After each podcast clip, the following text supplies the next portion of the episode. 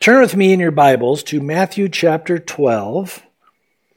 We left off with the Apostle Matthew quoting from the prophet Isaiah concerning the power and the ministry of Jesus Christ.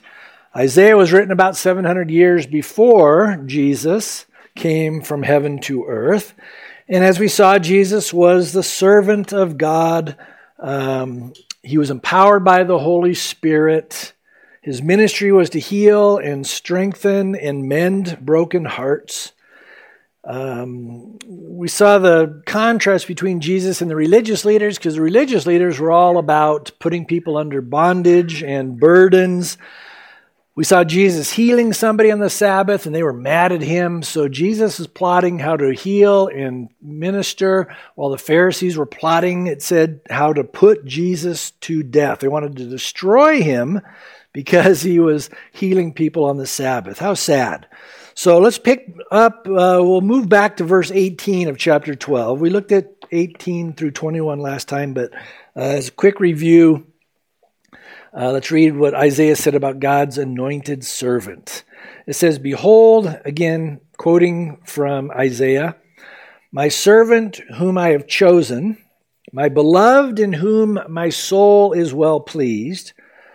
I will put my spirit upon him, and he will declare justice to the Gentiles. He will not quarrel nor cry out, nor will anyone hear his voice in the streets. So, again, it was a very simple, quiet, powerful ministry that Jesus was involved in. And, and, again, God revealed very clearly that He put His Spirit upon Jesus. We saw that back in chapter 3 when John the Baptist was baptizing, Jesus came to him. And when he was baptized, as soon as Jesus came out of the water, it says the Holy Spirit descended upon him in the form of a dove. And the Father said from heaven, This is my beloved Son in whom I am well pleased. And that's exactly what we see here. The Spirit came upon him, and the Father was well pleased in the Lord Jesus. That is when Jesus began his earthly ministry. Uh, I bring this up because in the rest of this chapter, it deals with these religious leaders questioning the power of Jesus and the power that he is ministering in. They will say, oh, he's doing these things by the power of Satan.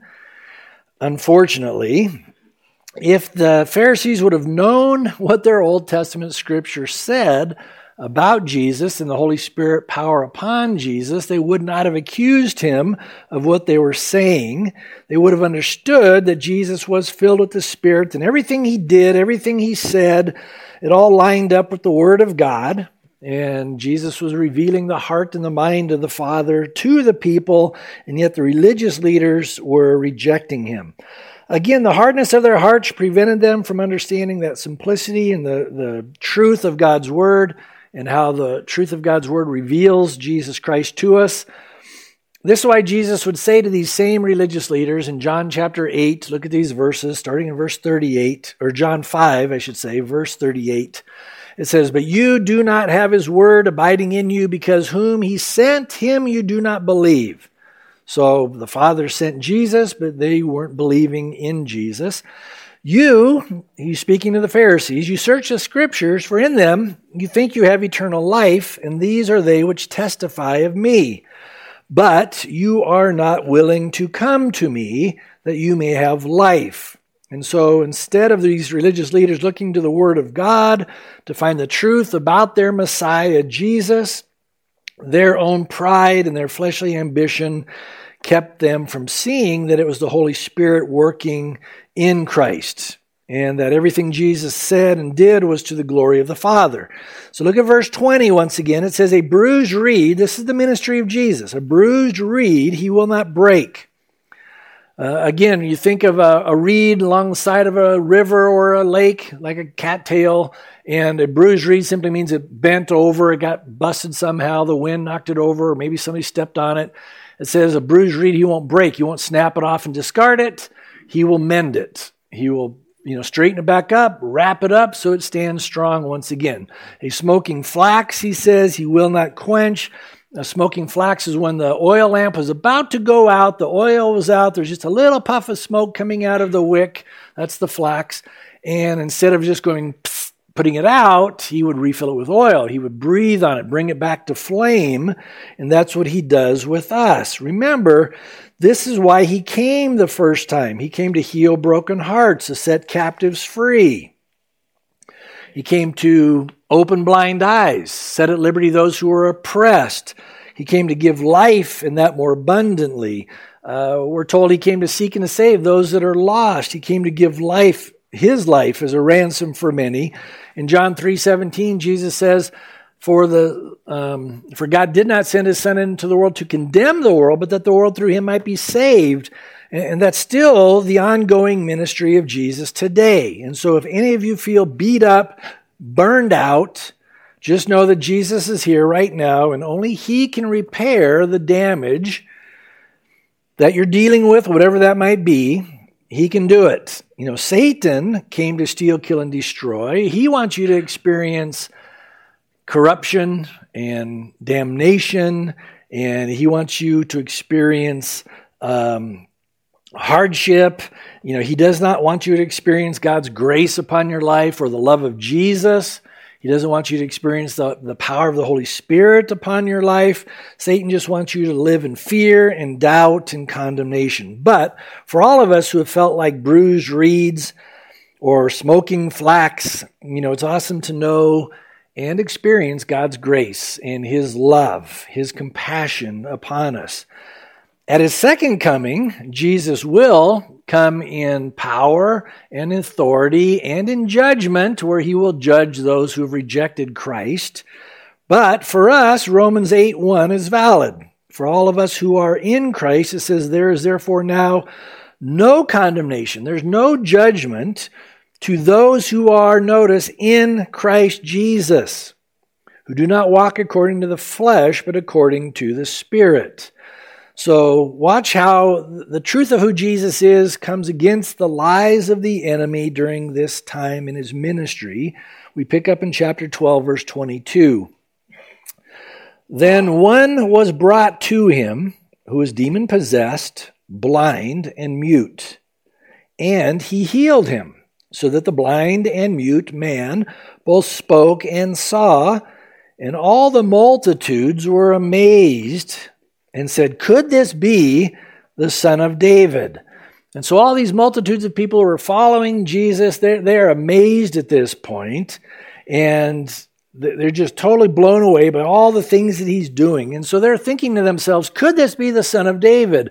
In other words, and some of the other gospels uh, will quote them as saying, when the Messiah comes, will he do more miracles than this? I mean, they're, they're like, this has got to be our Messiah. I mean, he's doing everything the scriptures tell us the Messiah would do. Notice again in verse 22, it says, Then one was brought to him. This guy's messed up, totally messed up. He's blind, he's mute, he's demon possessed. And I'm sure his friends took him to various doctors. They probably took him to the religious leaders, but nobody could help him. But then they brought him to Jesus. And this is so important. How many people do you know that are totally messed up? They've been beaten down, they're confused, you know, just by life in general, but by the way the world is right now. There's a lot of craziness going on around us. They need to be brought to Jesus. They don't need church, they don't need meetings, they need Jesus. That's the bottom line. And I think of my own life before I got saved. I was really messed up. I was totally lost. I was being oppressed by the enemy big time. I was blind to the ways of God. But when my teammates brought me to Jesus, I was radically delivered. I was radically saved. And so we need to bring people to Jesus because they are beaten up. They are broken and how we need to bring them to Christ because, again, the gospel of Jesus is the power of God unto salvation to everyone who believes. The gospel, the good news that Jesus died for your sins. He was buried in the tomb. He rose from the grave on the third day, and He alone can give everlasting life. So they brought this beaten down, broken down, demon possessed man to Jesus, and it says He healed them. Verse 24 now, when the Pharisees heard it, they said, This fellow does not cast out demons except by Beelzebub, the ruler of the demons. Uh, again, it shows us how blind, how deceived these religious leaders, these Pharisees, were at this time. They are so jealous of what Jesus is doing, they try to convince the multitudes, oh, he's only doing this by the power of Beelzebub, the ruler of the demons. In other words, by Satan. This will be their downfall.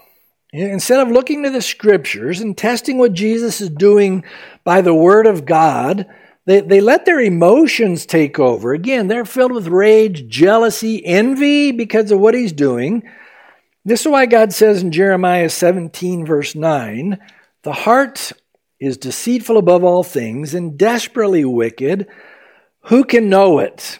Well, we'll see in a moment. Jesus knows it. He knows your heart. He knows your thoughts. He knows everything about you.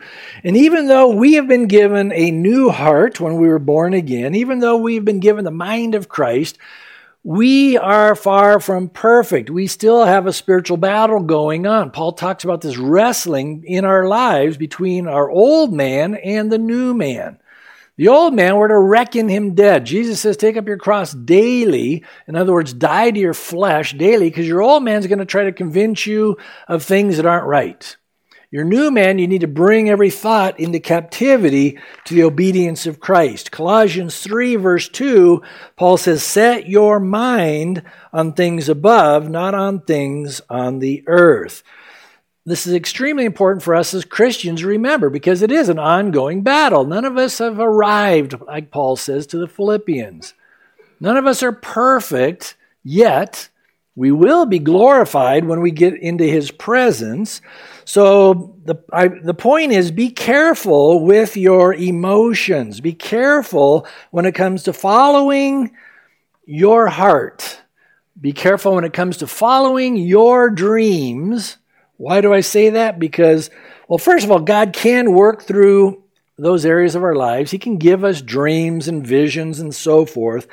But be careful. The, the Word of God, the Bible you're holding in your hand, this is the final authority, not your dreams and visions. They can be of the Lord, but they're not always of the Lord. So be careful. I've seen way too many Christians get hurt they get ensnared, they get entangled in wrong situations because they followed their heart, even though the Word of God was clear. This is what God says. I've had people over the years say, Oh, I really felt like my heart was telling me I should marry this non believer. I just felt it. It was in my heart, even though the Word of God said just the opposite. 2 Corinthians 6:14 it supersedes your feelings. Do not be unequally yoked together with unbelievers, for what fellowship has righteousness with lawlessness? What communion has light with darkness? God's not going to say something the opposite of what his word already declares. Too many Christians, they say, Oh, I just want to feel stuff. I just want to experience stuff. That's okay. But it better line up with God's word. This is the final authority. This is also why so many churches are falling by the wayside today. They start compromising the Word of God, they start trying to be culturally relevant. And pretty soon the Word of God is no longer the authority. Now it's, oh, we feel like we need to have everybody and anybody become a pastor. It doesn't matter what they are, who they are, what they practice. We just want to be open. Be careful. It goes against the revealed Word of God. Pretty soon, people start doing what is right in their own eyes like they do in the book of Judges, but they're not doing what's right in God's eyes. Well, look at verse 25. But Jesus knew their thoughts and said to them, Every kingdom divided against itself is brought to desolation, and every city or house divided against itself will not stand. If Satan casts out Satan, he is divided against himself. How then will his kingdom stand? First of all, notice he knows our thoughts, he knows our motives. That, that can be a good thing or it can be a bad thing. Um, I don't always want him to know my thoughts when I'm driving down a you know highway and idiots are driving around and speeding and cutting me off and you know then it's like okay Lord I'm sorry. You love those people. I don't like them right now but you love them okay But here Jesus is being very logical. The truth is played out every day throughout the world, whether it be countries divided, like our country is today, families divided, churches divided, a lot of things are divided. Satan wants to divide in order to bring chaos and fear and bitterness. On the other hand, when Jesus is moving among people, he brings in true peace, true unity, agape love. But here's an important thing to remember people will only find true peace and unity and agape love if they're united in the truth of God's word and the truth of who Jesus Christ is. You know, we already talked about this back in Matthew chapter 10. Look at this verse, it's on the screen. Verse 34. Jesus said, Do not think that I came to bring peace on earth even though we'll sing about that in a couple weeks. I did not come to bring peace, but a sword. And again, we saw as we went through that section, the division comes because Jesus divides the lies of the enemy with the truth of who he is based on the truth of what God's word declares about Jesus. In this section of scripture, Jesus makes it crystal clear that his ministry is being accomplished by the power of the Holy Spirit because he is setting captives free, unlike Satan, who's bringing division because he's bringing people into bondage. Two diametrically opposed ministries. Jesus is pointing this out in the clearest possible terms. Satan would never want to divide his kingdom because he wants more people destroyed. He wants more people in bondage, but again, Jesus came to set captives free, to give us life and that more abundantly. Verse 27. So he asked these guys, And if I cast out demons by Beelzebub, Satan, by whom do your sons cast them out? Therefore, they shall be your judges. So again, he turns their illogical argument back onto them. You know, if you Pharisees think I'm casting out demons by Satan, then who are your sons casting out demons? I might add, unsuccessfully. Jesus has been going throughout Israel. Everywhere he goes, he's casting out demons out of multitudes of people. So the Jews were very unsuccessful doing it. That's why there's so many demon possessed people when Jesus was there. By the way, the Jews were not able to cast out demons many times. We'll see an example here in a moment.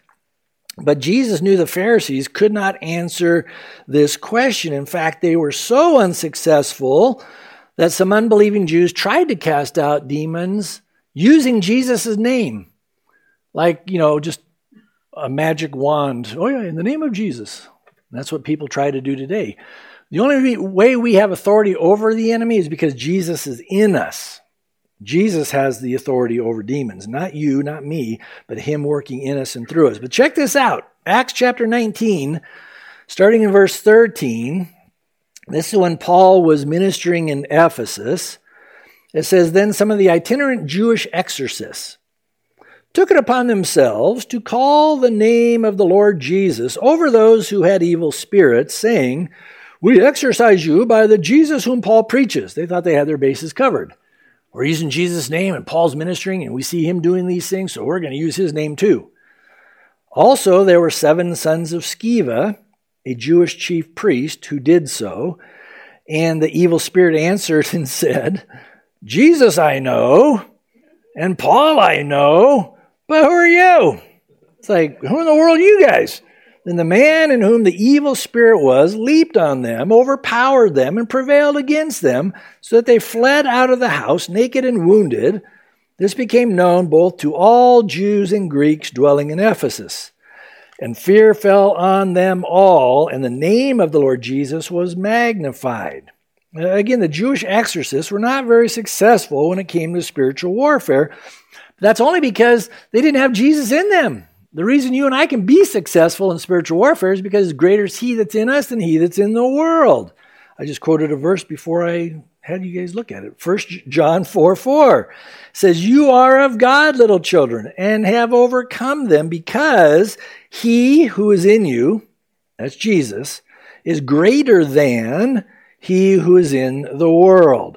It's only because the risen, living Lord and Savior Himself dwells inside of us that we have any authority over demons. I, God used me a couple times in the years past to cast demon out of somebody that was demon possessed.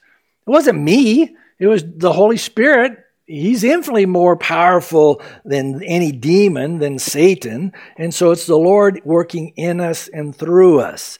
But it's not like a magic wand. You wave it and say the right words and it happens.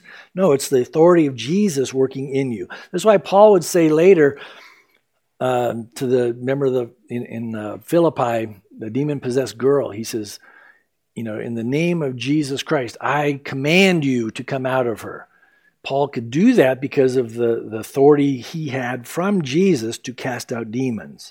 Wasn't Paul's ability, but it's Jesus working in us and through us. So, verse 28, Jesus says, But if I cast out demons by the Spirit of God, surely the kingdom of God has come upon you.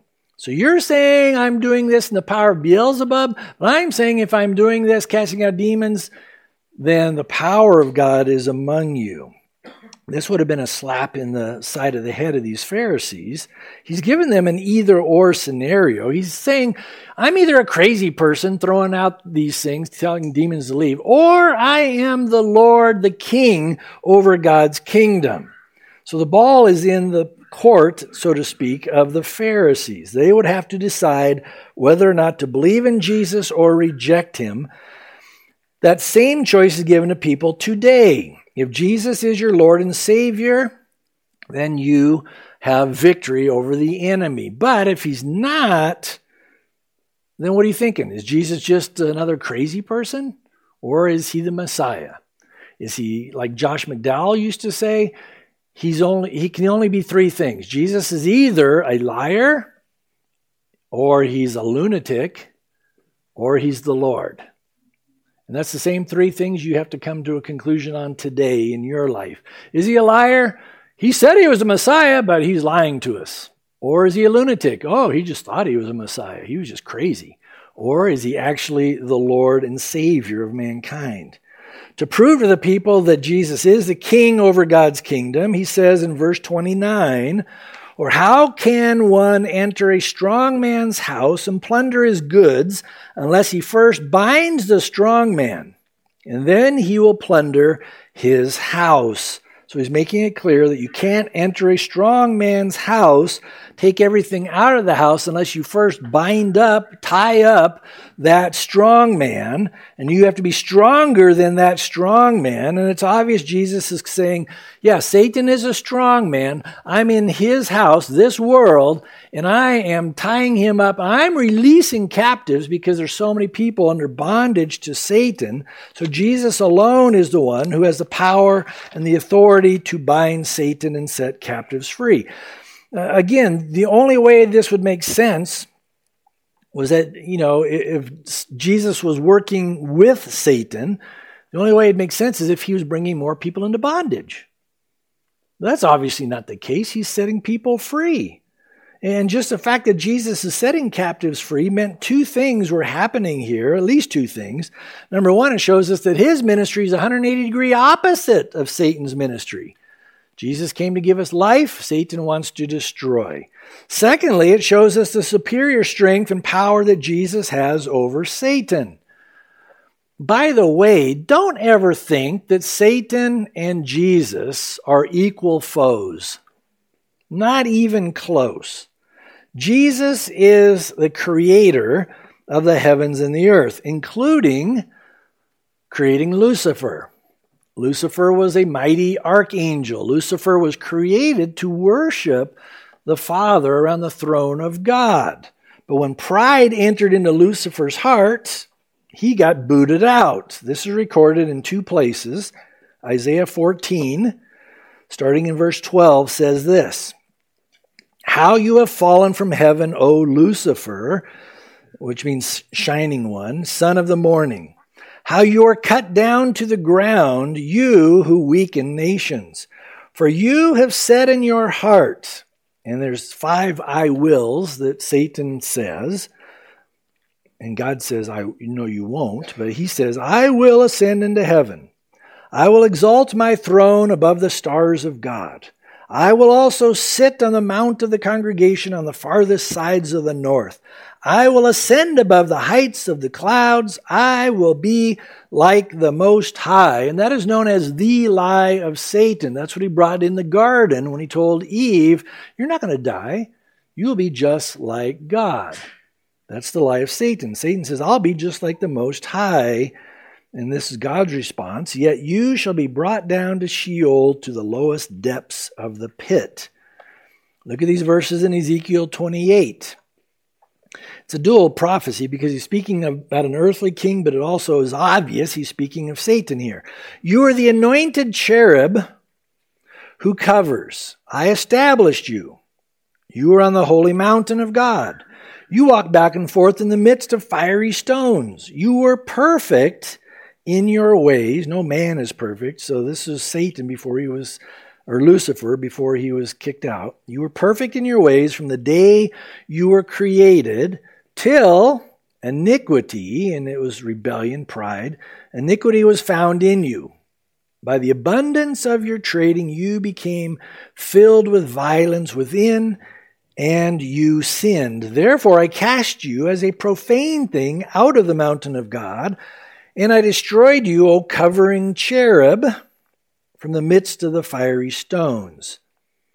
This is why we don't have to be afraid or fearful of Satan and all his demons. We are safe and secure in the hands of Jesus Christ. Jesus will never leave us, he'll never forsake us. He has given us the whole armor of God by which we can stand against the schemes of the devil, the tricks, the temptations of the devil. We don't have to give in, even though we do give in. And when we do, we can still humble ourselves, confess our sin, repent, and we're cleansed. We're forgiven because we're in Christ. Ephesians 6, verse 10. Paul writes, Finally, my brethren, be strong in the Lord, not in your own strength, but in the Lord, and in the power of his might, not your own, but his. Put on the whole armor of God, and he goes on to talk about that. You can read it later. You know, the helmet of salvation, breastplate of righteousness, the, take the shield of faith, which will, which will extinguish all fiery darts of the enemy. But put on the whole armor of God that you may be able to stand against the wiles of the devil. The wiles of the devil. Growing up as a kid, and I never knew that. I wasn't saved till I was almost 21, but my favorite cartoon as a kid was Wile E. Coyote and the Roadrunner. That's where Wile E, that's where he gets his name, the wiles of the devil. It just means the scheming of the devil. That's why the coyote was always trying to scheme against the Roadrunner. And then he had to get out of there because the enemy was always trying to drop, you know, an acme iron on his head or something. That's what Satan does. He is uh, he's scheming wiles of the devil means he's scheming against you, looking for ways to attack. The only reason we can stand against Satan and win is because of Jesus in us. Because we are in Christ, we too can have victory over all of his attacks, his schemes, his wiles, and so forth. Well, look at verse 30. Jesus goes on to say, He who is not with me is against me. And he who does not gather with me scatters abroad. So Jesus tells these hard hearted Pharisees, You're either for me or you're against me. There's no neutral ground. Now, there's a lot of people say, Well, I'm not against Jesus, I'm just not for him. So I'm really not against. No, you're against him according to what Jesus says here. This will be made crystal clear when all unbelievers stand before the great white throne and they will be forced to acknowledge Jesus as Lord. There's a day coming when everyone will bow down before the Lord. Everyone will admit he is the Lord to the glory of the Father. Every knee will bow, every tongue will confess that Jesus Christ is Lord. You can either do it now willingly and receive him as your Lord and Savior, or you will be made to bow down before him at the great white throne. Unfortunately, at the great white throne, it's too late. It's sentencing day for the lake of fire. With God, there's no gray area. It's, it's light, it's dark, it's right, it's wrong. You're either for him or against him. Isaiah 5, verse 20 says, Woe to those who call evil good and good evil. Hmm. I think abortion would fit into that category. Who put darkness for light and light for darkness. Who put bitter for sweet and sweet for bitter.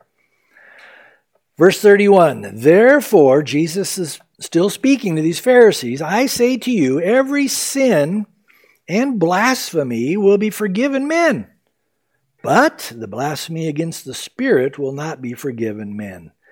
Anyone who speaks a word against the Son of Man, that's Jesus, it will be forgiven him. You ever use his name in vain? Man, when I was a pitcher in high school and college, I swore like a sailor. I used Jesus' name, God's name. It was not pretty. Guess what? He will forgive. Anyone who speaks a word against the Son of Man, Jesus, it will be forgiven him. But whoever speaks against the Holy Spirit, it will not be forgiven him either in this age or in the age to come. You want the good news first or the bad news? Well, let me give you the good news first, and that is Jesus is ready, willing, and He alone is able to forgive anybody of any sin that they've ever committed. Even somebody like Saul of Tarsus. Remember, he talks about that in, when he's writing to Timothy. God used me as an example, as a pattern to follow, that if He can forgive me, He can forgive anybody. Because Paul had Christians put to death. When was the last time you murdered a Christian? But he's willing to forgive the Apostle Paul. Now, now he's Apostle Paul, but a Saul of Tarsus. How about Jeffrey Dahmer? Oh, it leaves a bad taste in your mouth. That was a joke. You didn't get it. Okay. Jeffrey Dahmer ate people. But at the end of his life, he repented and gave his life to Christ and he got saved. That's the power of the gospel to save anybody, no matter what they've done. That's what Jesus says here. Anybody, every sin and blasphemy will be forgiven men. That's the good news. But the bad news is nobody will be forgiven if they commit blasphemy of the Holy Spirit. In the context of what we're reading here, Jesus is warning these Pharisees they're close to doing just that because they're attributing his miracles to Satan and the power of Satan and not the Holy Spirit's power. This will ultimately be played out in a person's life if they never yield their life to the convicting work of the Holy Spirit and thus they never come to Jesus for salvation. That's the ultimate blasphemy. That's when blasphemy of the Holy Spirit happens, is when you die rejecting Jesus. Then you've committed the blasphemy of the Holy Spirit. Up until that moment you die, you haven't. That's good news. Remember the thief on the cross.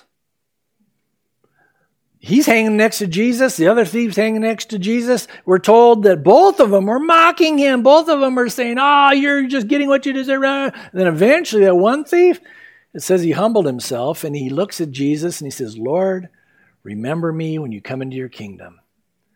And Jesus said, Today you'll be with me in paradise. It wasn't too late.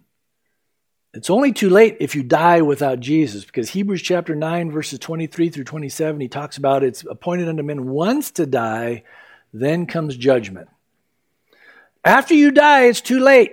Even though our neighbors to the west of us say, oh no, you can have many chances after you die. Somebody can be baptized for you, proxy baptism, and you'll go to heaven. No, the Bible's very clear now, this side of death, you have to make a choice for Jesus. If you wait and you die without Jesus, it's too late. That's the ultimate blasphemy, rejecting the Holy Spirit as he convicts people of sin, as he, as he points people to Jesus. The whole ministry of the Holy Spirit is told, not the whole ministry, but the ministry of conviction of sin is found in John chapter 16, verses 8 and 9. This is Jesus speaking he says of the Spirit, and when He has come, He will convict the world of sin. In other words, we're all sinners, and we need a Savior. And of righteousness. He convicts you that you're not righteous without Jesus. You can't make yourself righteous. You can't work your way to heaven. And of judgment. Hey, you're going to be judged unless you come to Christ for salvation of sin because they do not believe in me. Again, the bottom line is if you reject Jesus and die without receiving Christ as your Lord and Savior, you have committed the unpardonable sin. That's blasphemy against the Holy Spirit. As Jesus says at the end of verse 32, it will not be forgiven him either in this age or in the age to come. You and I, as believers, we cannot commit blasphemy of the Holy Spirit. It's impossible because He's already in us. Jesus is dwelling us. The Holy Spirit is in us. He's upon our lives. We're new creations in Christ. The old things have passed away. Behold, all things become new. If somebody says, Well, I stopped believing in Jesus and now I don't believe in Him anymore, and you die in that state, where, where would I go? And I say, I don't know. I have no idea where you're going to go. I don't know if you're really saved to begin with or if you never got saved to begin with. I don't know. Bottom line is whether you feel like I left Jesus or I never was saved, the bottom line is you need to repent and get right with Jesus.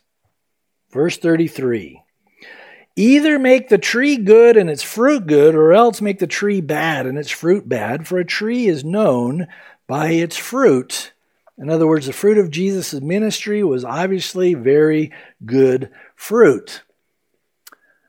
He's casting out demons. He's cleansing lepers. He's opening up blind eyes and ears.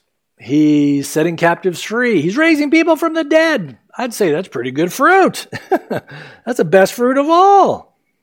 So, could a bad tree bring forth such good fruit? That's what he's asking. No way. When you compared the fruit of what Jesus was doing to the fruit of the Pharisees, there was no comparison. Again, Jesus brought freedom, he brought blessing, he brought life. The Pharisees produced bondage, burdens, and suffering among the people. That's why Jesus said, Take my yoke and learn of me. My yoke is easy, my burden is light. Verse 34 Brood of vipers. I love that. I love that Jesus would get angry and he would he would say things that Oh, Jesus wouldn't say that. He would be he wouldn't be say anything harsh.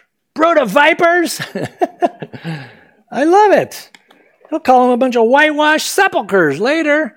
He'll say, Woe unto you, scribes, Pharisees, hypocrites. That's what chapter 23 is all about. He just goes, Woe to you, and he gets on their case. Brood of vipers, how can you, being evil, speak good things? For out of the abundance of the heart, the mouth speaks.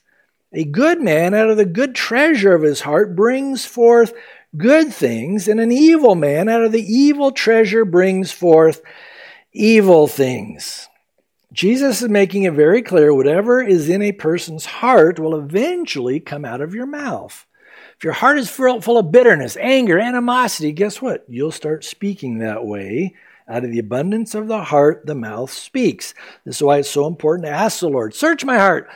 Cleanse my heart. Refill my heart with your love, your joy, your peace. I want more of the fruit of the Spirit produced in my life, not the things of this world.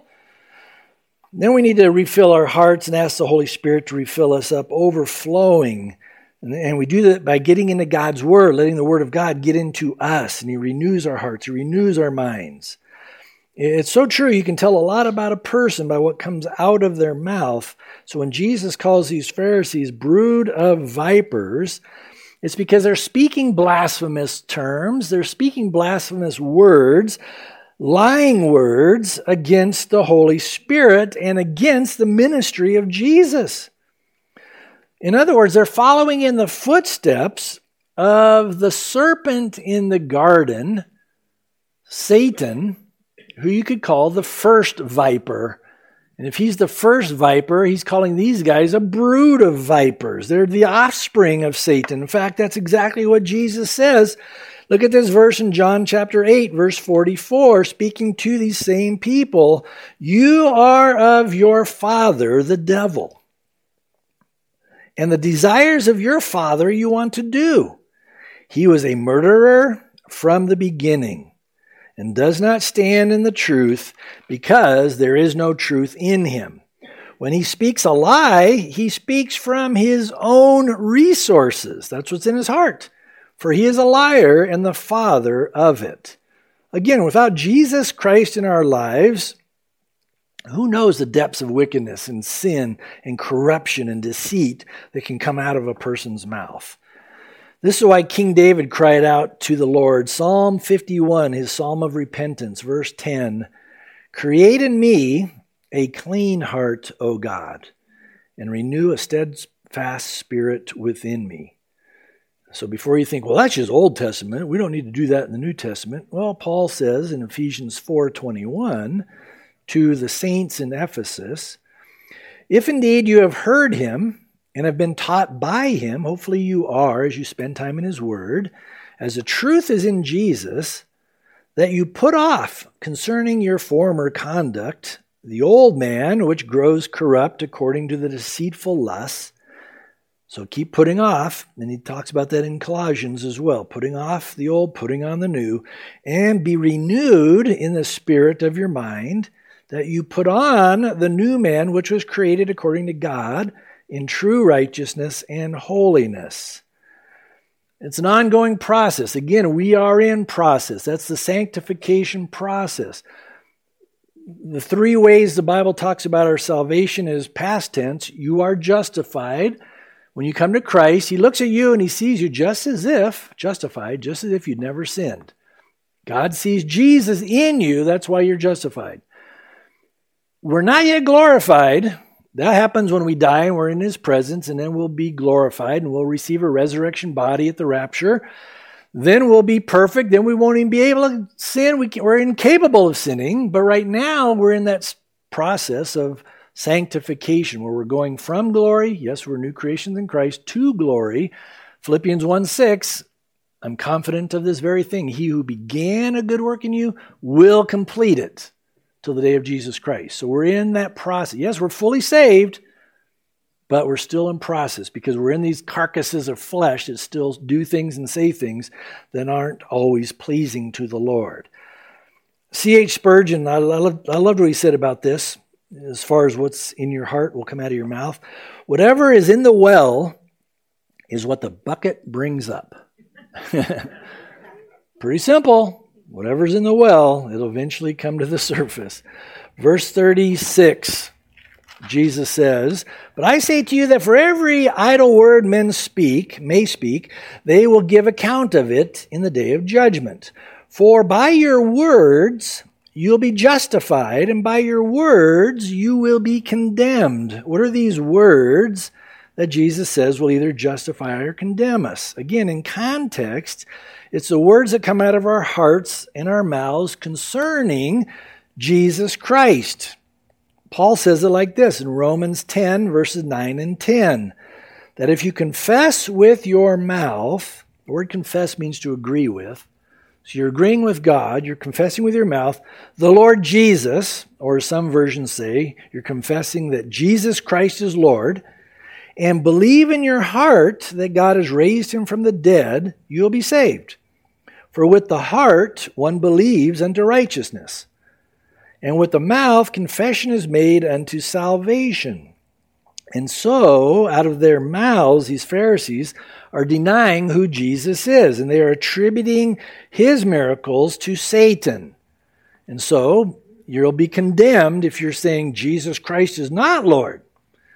Now, it's not just saying the words, but it's believing in your heart, he says, that he rose from the dead, that he died for you, he paid the price for your sins. He did all the work. All we can do is put our faith and trust in him. So look at verse 38. This blows me away too. Then some of the scribes and Pharisees answered, saying, Teacher, we want to see a sign from you. Are you kidding me? You mean casting out demons, cleansing lepers, raising people from the dead? Opening blind eyes, that's not enough. You want to see a sign? Are you guys crazy? What more could Jesus have done? Again, seeing is not always believing. It's not on the screen, but Romans 10 17 says, So then faith comes by hearing, hearing by the word of God. This is where we need to be in the word. Your faith will be strong as you believe God's word. So, this is what Jesus says in response to, We want to see a sign from you. But he answered and said to them, An evil and adulterous generation seeks after a sign, and no sign will be given to it except the sign of the prophet Jonah. For as Jonah was three days and three nights in the belly of the great fish or whale, so will the Son of Man be three days and three nights in the heart of the earth, in the tomb. First of all, he lets him know that an evil and an adulterous generation Seeks, that word seeks means craves. They, they crave after signs and wonders. I'm sure these Pharisees didn't appreciate what Jesus was telling them. But it's true, miracles are wonderful acts of God's love and His grace. But that's not what's going to save a person.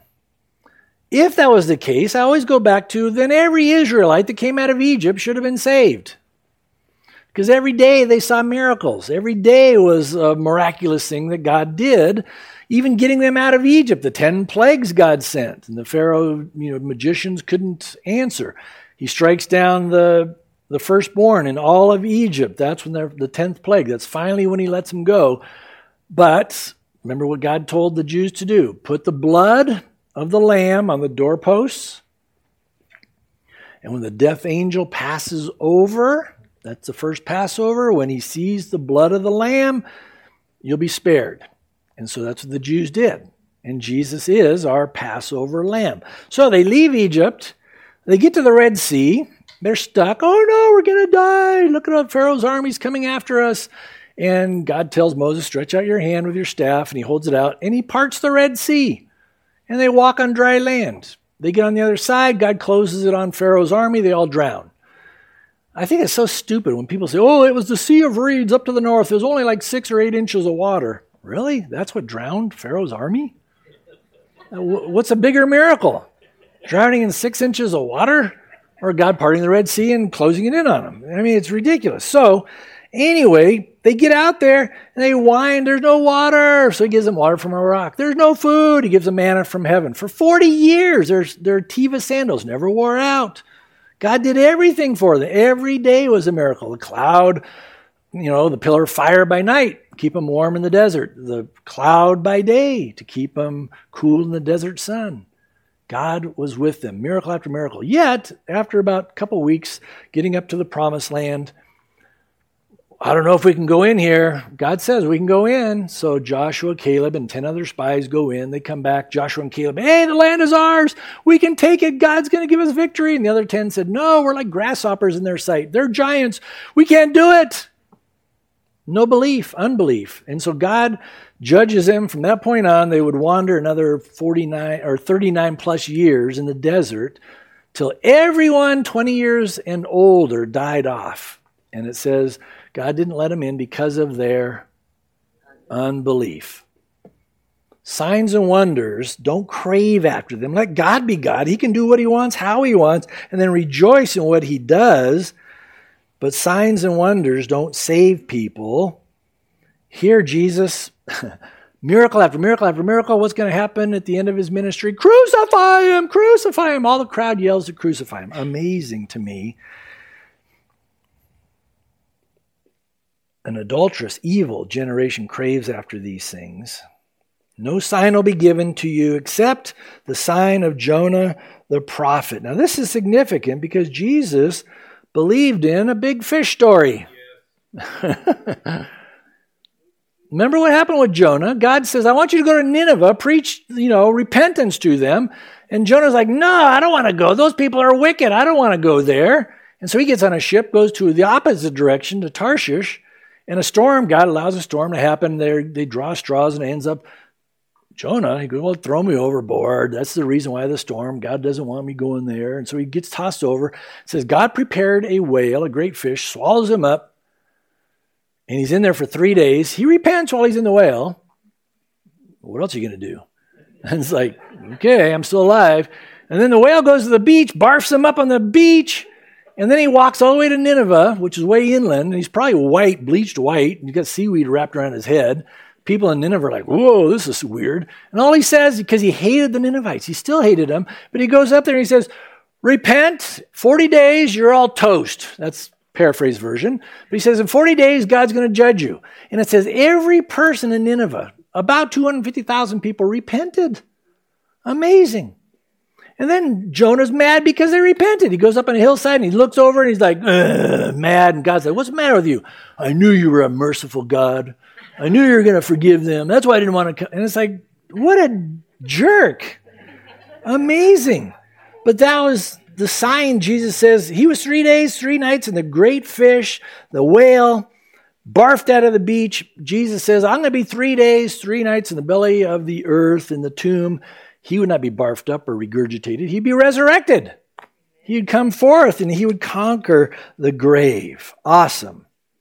Anyway, the sign Jesus is talking about here is his resurrection. But guess what? That sign wasn't even good enough for these guys.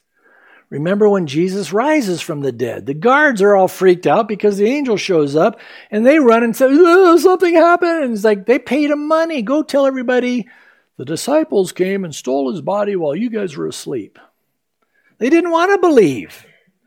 So, no sign needs to be given to people that don't want to believe. It comes down to put your faith and trust in Christ alone. Recognize I'm a sinner. I can't save myself. Jesus loves me. He died for me. He paid the price I could never pay. So, verse 41 the men of Nineveh will rise up in judgment with this generation and condemn it because they repented at the preaching of Jonah. And Jonah didn't even like him. And indeed, a greater than Jonah is here. Uh, uh, uh, amazing. Here Jesus comes with love, with compassion and truth, healing, setting captives free, and they still would reject him. Verse 42 The queen of the south will rise up in the judgment with this generation and condemn it, for she came from the ends of the earth to hear the wisdom of Solomon. And indeed, a greater than Solomon is here. He's talking about the Queen of Sheba. She was a Gentile. She traveled great distance to come and hear the wisdom of Solomon, and she got blessed by the Lord. But here's Jesus, who's the omniscient one, all knowing, all wisdom. He went a greater distance from heaven to earth to reveal the heart of God the Father. But again, he's rejected by these self righteous religious people.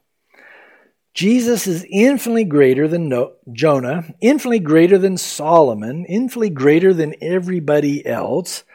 So he says in verse 43, we'll wrap it up here. He says, When an unclean spirit goes out of a man, he goes through dry places seeking rest and finds none. Now, there's a twofold application. Individually, demon possessed people, a demon can leave, but if they don't refill their hearts with Jesus, if they have a demon cast out but they don't come to Christ for salvation, they just got a clean heart for a little while.